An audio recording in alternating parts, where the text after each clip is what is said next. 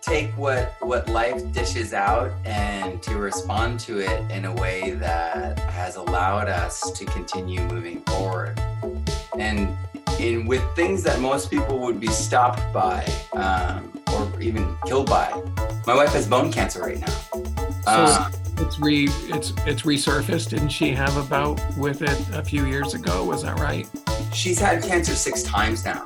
Oh my gosh. Oh man. and so it manifested this last time um, in her bone and it was like what do you do? And i started really studying because it was like and i've, I've, had, I've gone through this like really self-examination process because it's like well what if you only get i mean we always you know we only get a finite amount of time with the people we love well, what is really important to me and what, what matters? And so, and also what, what is going to work, what's going to heal her. yeah. And, and so, you know, what I, what I've come to realize has been always my strength. Um, was also the path out of that was my enthusiasm. Yeah. And my ability to cultivate joy and, and then exude it and spread it because um, I was trying everything and trying to get my wife to, motivated to do things, to do all these alternative treatments, you know, because it was like the same road. It was like we were going to go do the same exact thing that happened when the radiation happened and all the other forms of cancer started happening. Um, and I just like, we have to do something, but she wasn't on board. Um, she, the information just kind of paralyzed her. And so I like really had to go like much deeper and do a lot more self examination. And then I did a lot more research and I basically figured out that like almost all the testing that's done, I mean, they're passing around memes. They're, it's great. There's a lot of information out there on cancer fighting, but a lot of it's just done with petri dishes, direct to contact. And most people don't know that unless they're studying the actual studies. And so I was basic. I basically tracked down all the natural studies, all how they were doing it, and then I started trying to figure out how do we get it into our bone. And so you probably know arnica. You know, we were always rubbing these things into sore places, and it gets into the deeper joints because it has a solvent that passes through muscle and skin. Wow. So I started taking all rotating through these alternative, you know, activated oxygen that uh, the I mean, people talk about hemp oil and cannabis oil now. It's like we we're using that, you know, topically. Uh, we've used it topically on skin cancer. Um, we're using the turmeric oils, the the essential oils that have turmerones in them that are the only ones that have ever been tested and proven to fight cancer. Not, I'm juicing turmeric's great and all, and we love it, but but I had to go like way deep, and then I had to really like say no to so many things and i like became became much more recluse than i already was. But i had to at the same time with all that stress having it even closer even more present in my life i really had to cultivate the kind of um, unstoppable enthusiasm that and resilient enthusiasm that you demonstrated to me at a key point in my life when I just was living in reaction. And I was in a stressed state and I, and I couldn't grow. And it's, and it's amazing because now I see my academics, the fact that I was stuck in study hall for so many months was up here. and it wasn't like learning up here, it was my growth mindset. Yeah. It was like when I finally unlocked, when I finally let go, and I finally forgave myself and started forgiving others, did I start excelling academically. And it was because of your example. And so I really wanted to revisit that and to talk about that because for me, it is a touchstone in my life. And I know for so many of the students that you've interacted with over the years, it is a touchstone in their lives. And I just want to share share that with with the world and and i want to i'm gathering all these stories and I'm, I'm, researching so that i can create this this book called unstoppable enthusiasm so that i really can unlock people's greatest potential but by having them do it themselves you know because that's the only way that it can be done but mm-hmm. exploring those examples that that that you really you really showcased. Oh, aren't you kind? Thank you, Thank you, Matt. That means a lot to me. That um, you never know. I mean, and I will tell you that as a teacher and a coach and a dorm parent, your impact is so much greater on individuals than as head of school. As head of school, you set a tone. Um, that's really the thing you do. So much of what you do as a head of school is symbolic, right? Because I'm not having that. I'm not um, bringing popcorn into your room at night and sitting down with you and, and trying to figure out what's going on.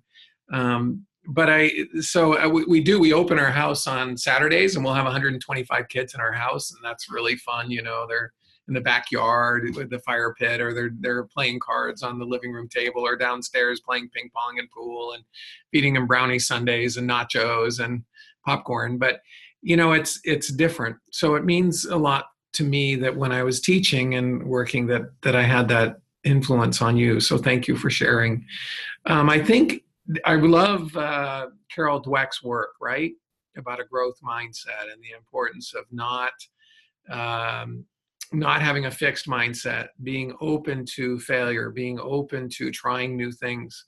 Um, and I think we as adults have to model that, right, in, a, in educational environments, that you're willing to uh, put yourself out there, you know, willing to constantly, you know, the thing that I feel emphatically is that learning is leading. And if you're learning, you're leading. And, um, and if you aren't learning, then you're, then you're status quo. You know you're not you're not you're not growing. You're not i mean look at the work with you you did with with adriana you know looking into the research and trying to understand it as painful as that is you're you're learning and growing and so is she and you know.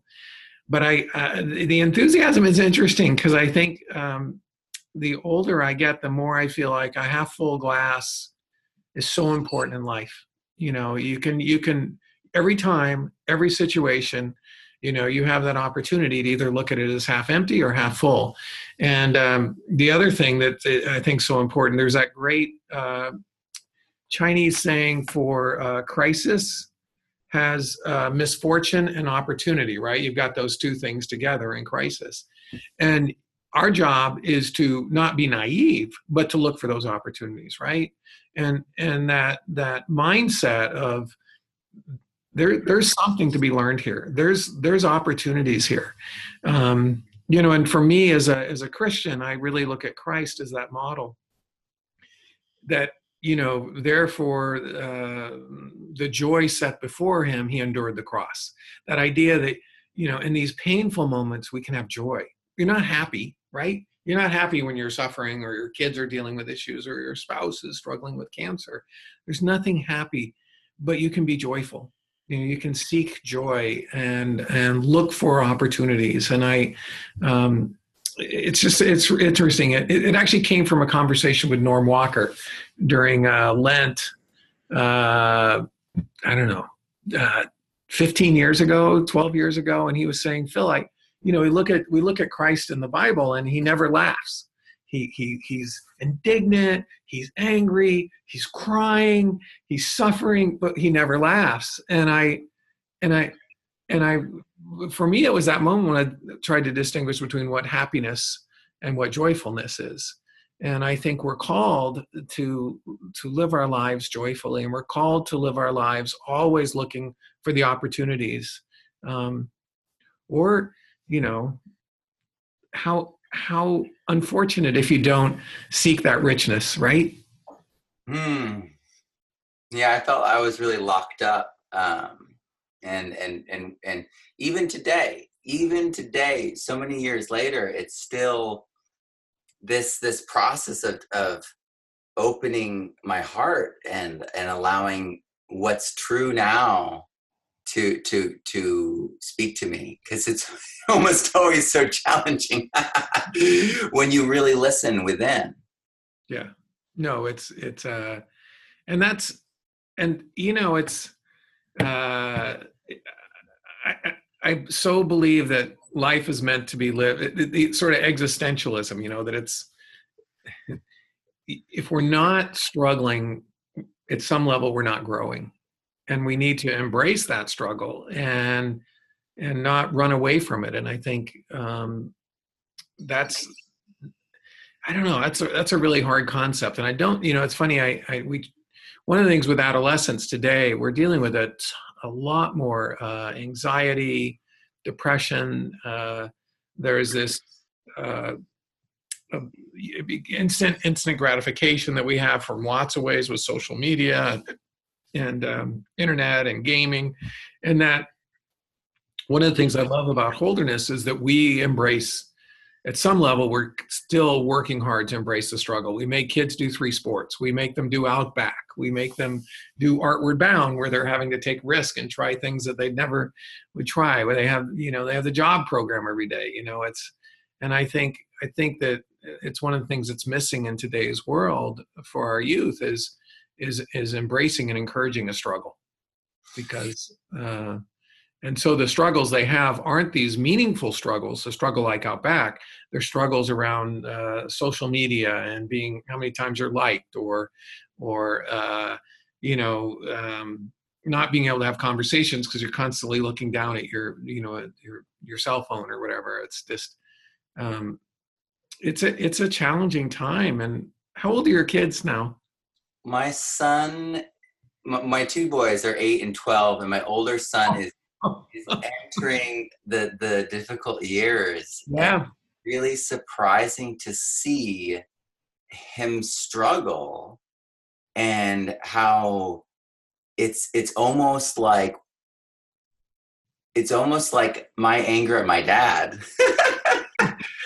was uh, wasn't really all to do with him um, and it really, I mean, when it did really come down to it, it was all me and it was my choice. It was what I was holding. And he had, years later, you know, I talked to him about like all these sorts of things, you know, about the way they've hit us, about the way they punished us and, and the way they shamed us. And he was like, oh, well, that was like the prevailing thought. That's why we parented. that was like what we thought was better than guilt. And I was like, whoa and it was and it was really surprising and, and shocking. Um well i'm glad you i was holding it. I was carrying the pain and yeah. they had no idea. And when i shared it with them they were just surprised. And so mm, so for me a lot of it is is staying connected to that that enthusiasm that part of me that roots me and grounds me in in my joy and so it doesn't matter what's going on in the world around me. It doesn't matter what's on the news. And it, it even doesn't matter um, my personal struggles because they find their place um, when I'm in touch with, with, you know, in Theos, in God, when I'm in touch with the divine within me. There's this rooting and grounding that, and I mean, there's the, that definition of fervent, manic, you know, enthusiasm, but that's not what I'm talking about. I'm really talking about that rooted, that centered. And we see it, you know, in all sorts of religions. We see it all over the world in philosophy and in, in successful people and the, our compassionate leaders. And and so I really feel like right now, uh, this, this is the struggle because that connection is what allows those those students, those children to to make those actions, to make those better decisions and better choices to rise above those problems that are going to come. Yeah. that emotional uh, struggle that they have to mature through. But i was i was really curious about what your definition of enthusiasm was. So i think my definition of enthusiasm is is it needs to come from within you know it uh, and it and it's more linked to what i was saying about joy than it is about uh, as you said earlier, manic sort of. Uh, I mean, I was actually when and when you when you wrote about it, I was thinking, huh? I was I was curious because I I I think of myself as a uh, a positive person, but I hope it's positive in a in a um, in a deeply rooted sense and not in a shallow sort of uh, superficial sense. So it's that the enthusiasm comes from trying to seek uh, okay, this this sucks. This is this is terrible. All right. So in the scheme of things, um, first off, is is this that big a deal? And sometimes it is, and and that's the the harder time, right? But most of the things we deal with, they're I mean, they're things that you got to admit they're just they they aren't great. They stink. But on the other hand, there are opportunities here. You know, there are things that we can grow from and learn. You know, yeah, you're on study hall again. That really stinks. But but but where are you doing it, and what are you learning from this? And you know, is you know, is it you know how can you always be asking yourself what are the opportunities here what are the things that what are what am i meant to and it's not a god thing it's not like god saying oh well you know every you know everything works for the good of those who love you know what is it? I think it's 828 or whatever in romans but it it it's that idea that that you need to take control of the situation you know control the things you control and the things you can't control you know you, you can't control. Don't dwell on those you know it's it's that the other piece i would say for me is as i get older i learn the importance of living in the present. Mm. so important to be be in the moment not to you know it's like parenting. Do not focus on what it was like when the boys were you know six and eight and the great things you had then. On the other hand don't focus on well what is it going to be like when they're you know 16 and 18 you know you you need to savor that moment because that moment won't be there. And and if you if you're thinking about what it was like before or what it might be like in the future you lose that moment. So for me enthusiasm for the moment enthusiasm for what are the opportunities that exist here um, it's like aging you know i i you know thank i'm knocking wood thank goodness um, i'm not uh, I've got my, you know, basically a healthy body and haven't had issues. You know, I'm really blessed and thankful for that. But I, I love getting older. I mean, it just, it's, it's awesome. I mean, physically, it's, it stinks sometimes because I can't, I can't do the things that I used to do. But I mean, not, I mean, I still can go for hundred mile bike rides. I can still, you know, 10 mile runs. I can still, so I'm lucky that my body is still relatively, um, and my mind is, I, I don't remember names as well anymore. That frustrates me, but I love a lot of the things that are going on. Your perspective, you know, you just, you're, as you get older, you know, you're making more connections and understanding things at a deeper level, and you're, you're less likely to be undone by something that would have undone you when you were 25 years old or something. So, and, and, um, your ability to savor moments as you get older is so much greater because you've seen what happens when you don't you know whether it's a relationship with a friend that, that or you know you just i, I like getting older but it but i you know i and right now you know i'm 63 or whatever so i'm getting you know the point where oh i'm going to retire in a few years. And on one hand you want to be responsible make sure you have whatever you need to be able to retire and not uh, you know be a burden to your kids. But on the other hand i'm not thinking of, i mean i know i'm going to retire and i know i've put my finances together but that's not my focus. My focus is on right now right? And when you're it's like when you're a kid uh, you're focusing on well, i can't wait to get to college or whatever. Well don't and i say this to seniors every year in the spring i say look savor these moments because they'll be gone you know and i can't tell you how many alums you know are like oh, i hate this place i can't wait to get out of here and then they come back the next year and they say oh i miss Holderness so much i'm like what what who are you? You're not the same person that was here six months ago. But but I think in life as you get older, it's important. That's a really important um, gift that you can that you can you can. I mean, we have friends. I mean, I have lots of friends who who are my age who don't do that. They're they're obsessing on oh I can't wait till I retire, or they're complaining all the time about oh it sucks. I wish I could do this. You know, I used to be able to do these things. And I just think in life, uh, enthusiasm comes when you when you focus when you're present fully present in the moment and able to enjoy that moment and find joy in even hardships although i can't even imagine how hard this has been for you and adriana to go through that six times man so god bless you oh my goodness yeah so hmm. Yeah, it's been it's it's it's hard on the kids too. Um, Oliver is this so resilient. He's this my eight year old. He's so sweet, and it's it's a reaction to the situation. You know what I mean? It's like there's two reactions you take, right? You're turned into this like warm, glowing comforter, right?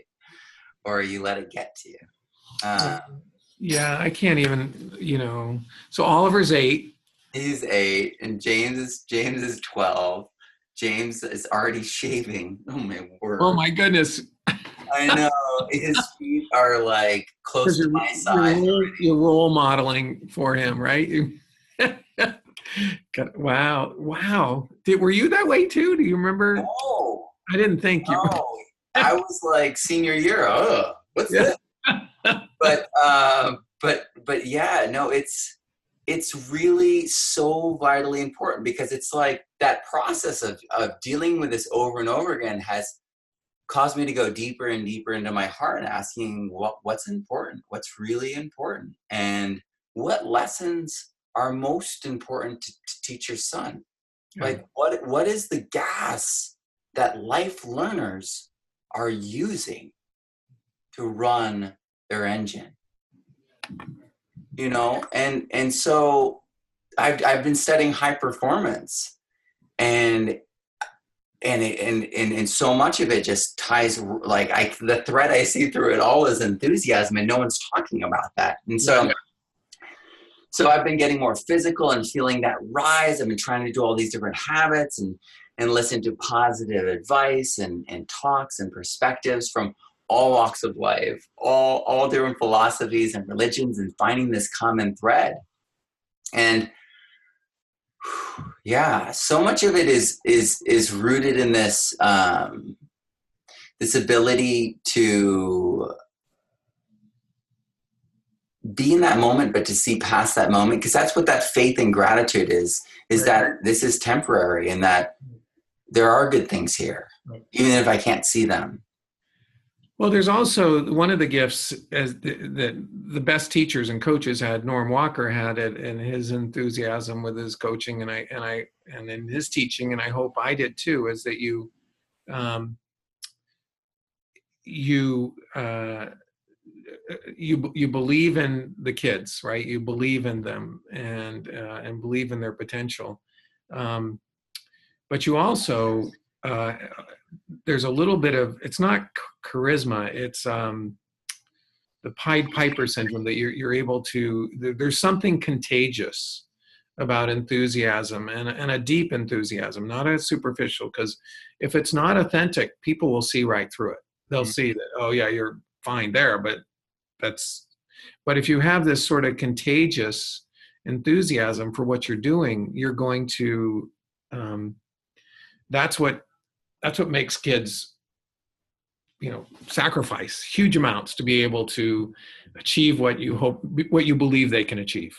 Because you, you have that that that belief in them and then there's this there's this enthusiasm for the poem or for the run you're going to go on or for the the practice that you're in and it's like really? You know I, how can you how can you see that Mr. Walker? How can you see that, you know, Mr. Peck? That and and because and that's that sort of um, uh, that ability to be compelling, that ability to uh, have enthusiasm that is um, that kid, that kids can want to follow, want to want to try something that they didn't think they could, is is a really important thing. I think that the best teachers have.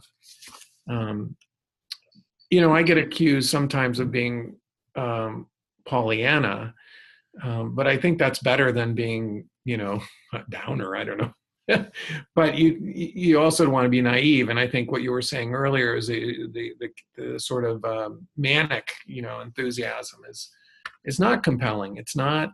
It, it's it's it seems shallow, whereas the uh, really deep enthusiasm and belief in in situations in yourself and in, in others um, that's that's compelling. That's going to draw kids and it's going to draw people to follow to follow and want to learn with and from you.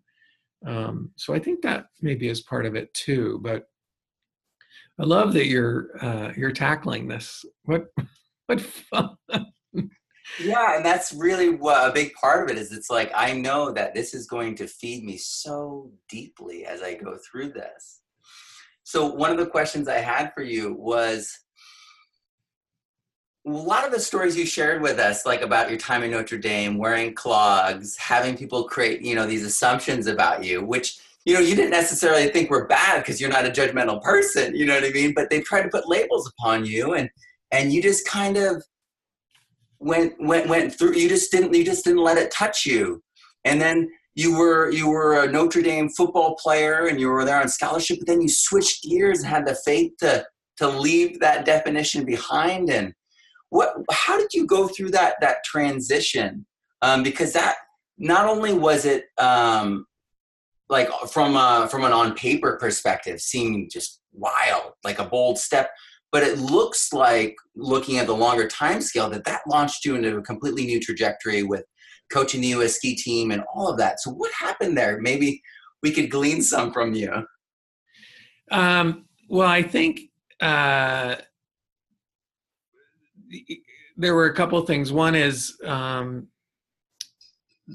you know, I think. You, so what defines you? You know what what defines you? And for me, you know, I was like any kid. You're struggling to figure out: Are you defined by academics? Are you defined by athletics? Are you defined by um, and and ultimately, for me, part of that process was understanding that I was defined by my my relationship with God.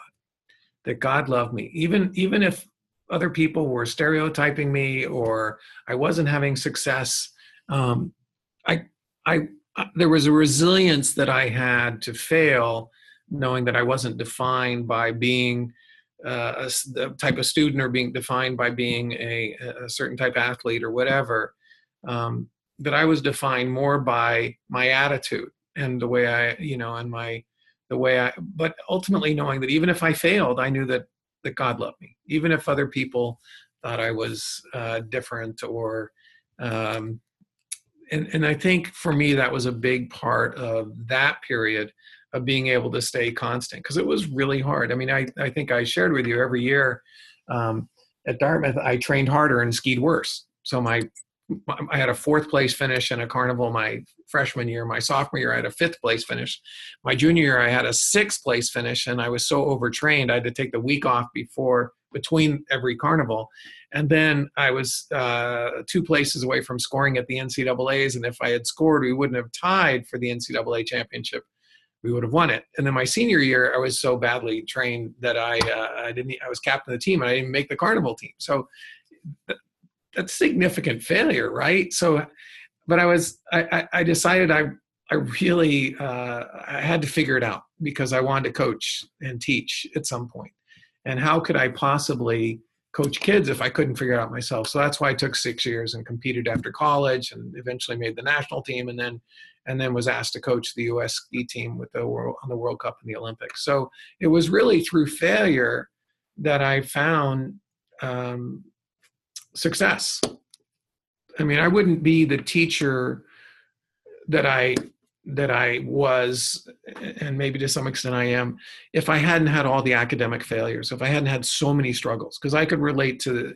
I mean, I was six different elementary schools by the time I was in sixth grade and four different states, and I was a I was a mess academically, and and to some extent even in college I struggled, and then.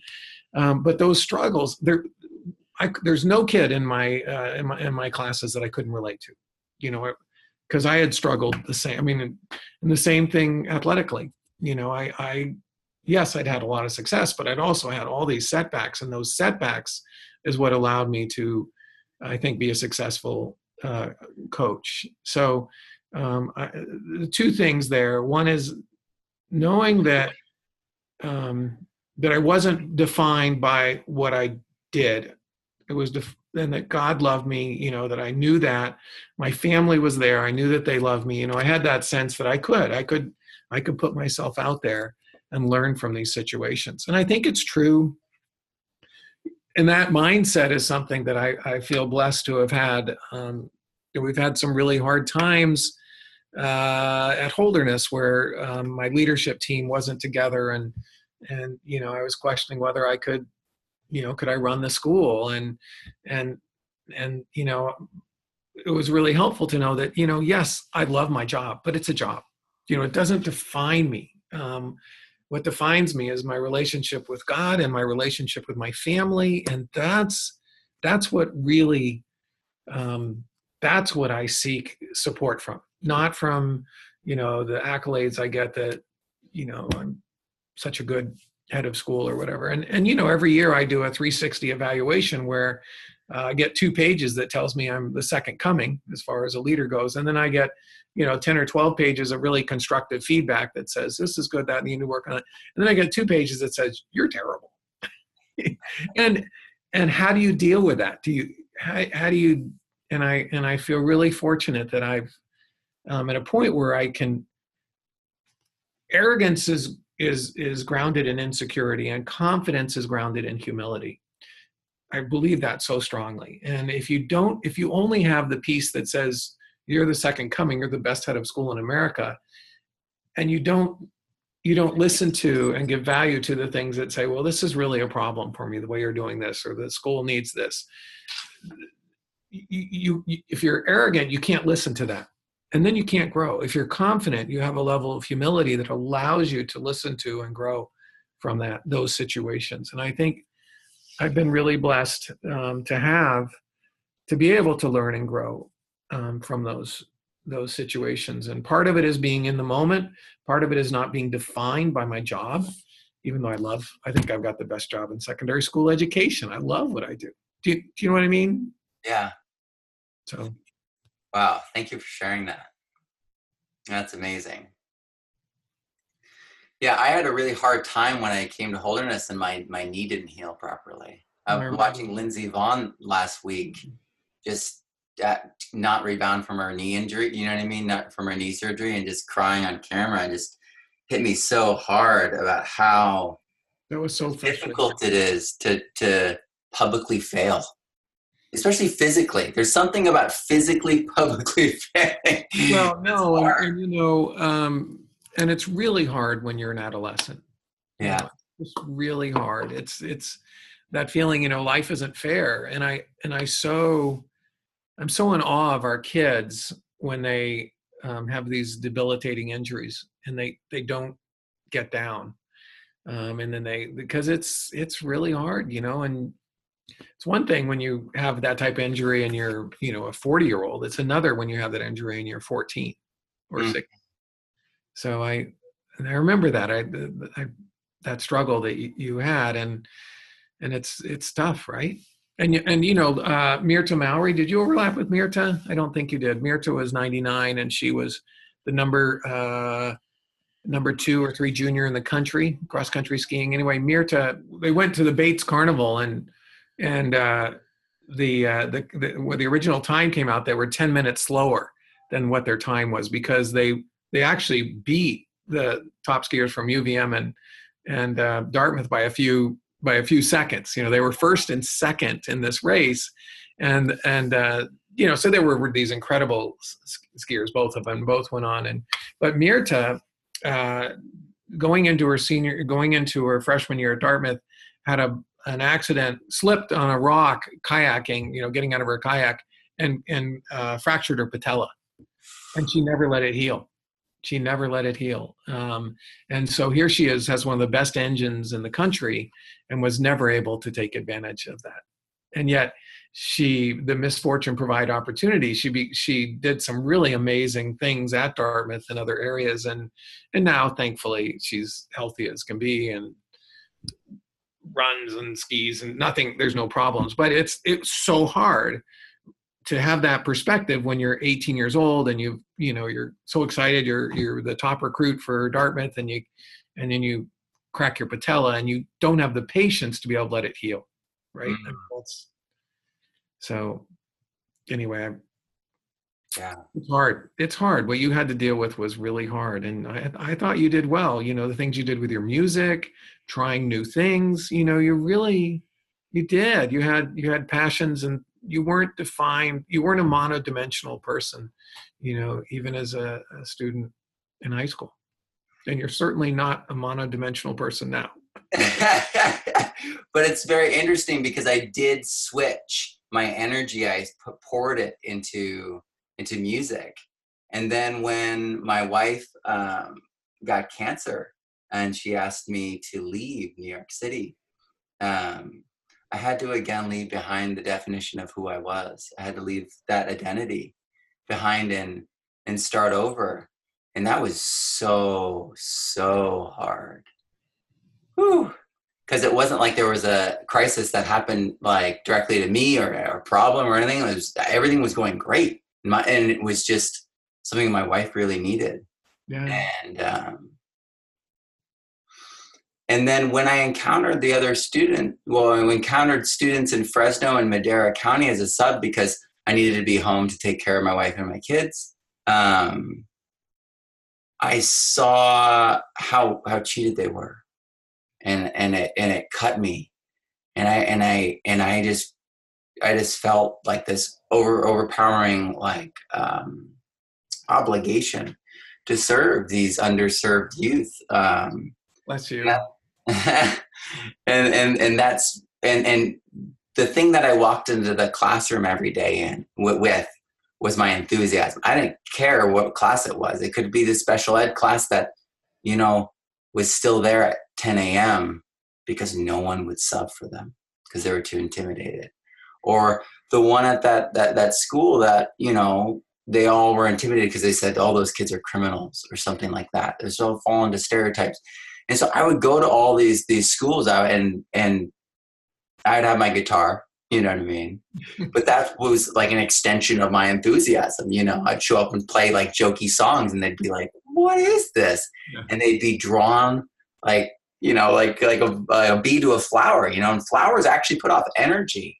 It's energy signatures that draw the bees, not colors, and all these different things. It's this energy. And so that's what I did. And and for a long time i mirrored the students you know what i mean i, I showed mm-hmm. them i was one of them and i mirrored what they were doing and fit in and and ramped up their enthusiasm with inspiring stories and everything but it was really so that i could you know get in there and then and then painlessly enjoy it and have them enjoy it and give them relief and show them that they're you know all this different stuff for a moment but then i be i really began to realize that that that I needed to do more. Um, and this whole process, full time teaching and then writing curriculum and then doing permaculture and even now doing the enthusiasm has been this this trying to figure out how to unlock the greatest potential. And the greatest potential I believe for all human beings is to be able to love and be loved Amen.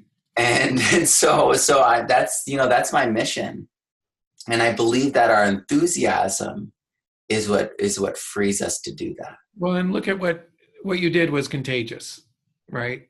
When when you took that into your classes, it was contagious, and you, I mean, you were willing to try something different. And but it was a, the other thing is it was authentic. It was you. Um, Jim Connor said to me uh, when I first started teaching because he had been he'd been teaching a few years longer because I'd been traveling around doing other things, and he said, "Teach to your teach to your personality, Phil. Don't don't try to teach like me or like someone else.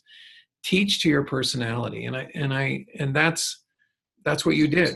That you, you were being authentic and you were conveying your your passion, your love, and your enthusiasm for life and for them and for this opportunity. You had this unique opportunity with these kids that no one else wanted to be with, and what a gift! What how nice that they had you. i still get messages from people who are adults now who i sub for one day oh, they said because of you i started singing because I had, I had all this stuff i did. Um, and i just was yeah it was kind of like i was like this traveling motivational speaker you know half the time. Sometimes it was it was they were very young and and i had to just like play like try to keep up with them because those younger kids are hard. At a certain point i stopped doing elementary school because it was just i had to take too many uh, bathroom breaks because i was running around so much but mm, but but i really feel like our role is to help not just the adults but and i feel like when we help the youth we we help the adults by default amen. but when we to to to connect those those those kids with their the ability to have that enthusiasm so that they can be those life learners. They can be those critical thinkers those adaptable you know mentally emotionally flexible people that we all really just want to be deep down.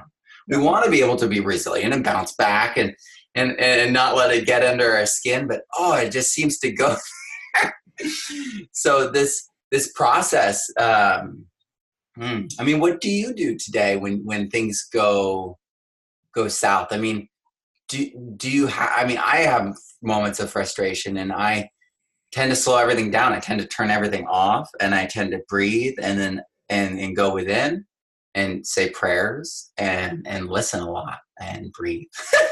You know, that really helps me um you know both the times we have at school but also daily you know um using a devotional and having time when just sort of uh, to keep things in perspective.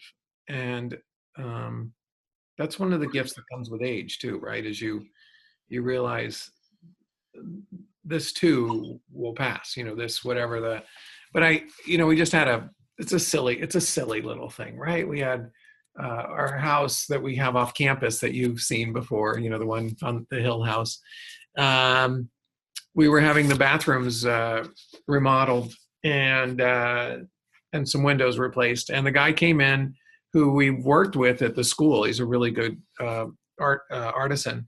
Anyway he came in and he, he gutted he had he had one of his his um, his subs gut the bathrooms so they're not useful anymore. And then the products were delivered but we didn't it, they just said come in.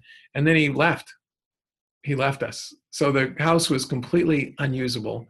Um, we didn't have any the subs weren't communicating with robin. I was school had started so i had actually i didn't have any time to help with this. And um, you know it, it it stunk. And then we hired uh, a contractor who did do, do a good job. And and you know it was getting expensive and it was a pain but you know, I'm, I'm sitting there thinking, well, you know, this, this is too bad, but you know, we're in the scheme of things, it's a house. I mean, it's a house, and we love our house, and it's great, and it's going to get done. But I think that patience and ability to not. Um, one of the interesting things, you know, I um, I'd never finished my dissertation, but I did all the research behind it and um, wrote three chapters, and unfortunately, I just couldn't be head of school and have the time to finish it. But, but one of the things when I asked heads of school, and there was this group that I had that was exemplary, eight exemplary heads of school, I said, "What are you looking for in um, teachers that would make you think that they would be a, a great leader?" And the thing that I was I found most interesting was one of the things that almost all of them said is they're looking for someone who's unflappable and comfortable with ambiguity.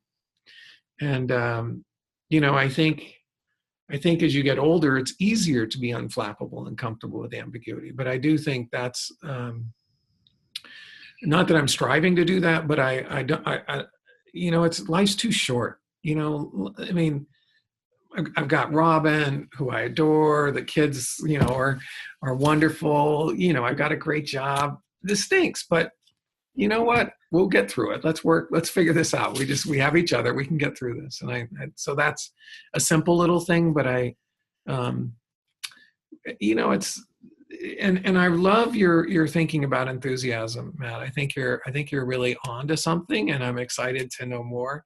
All right. Well, I'll let you take it, and uh, I'll bring my family over and visit you soon. You better. All right. All right.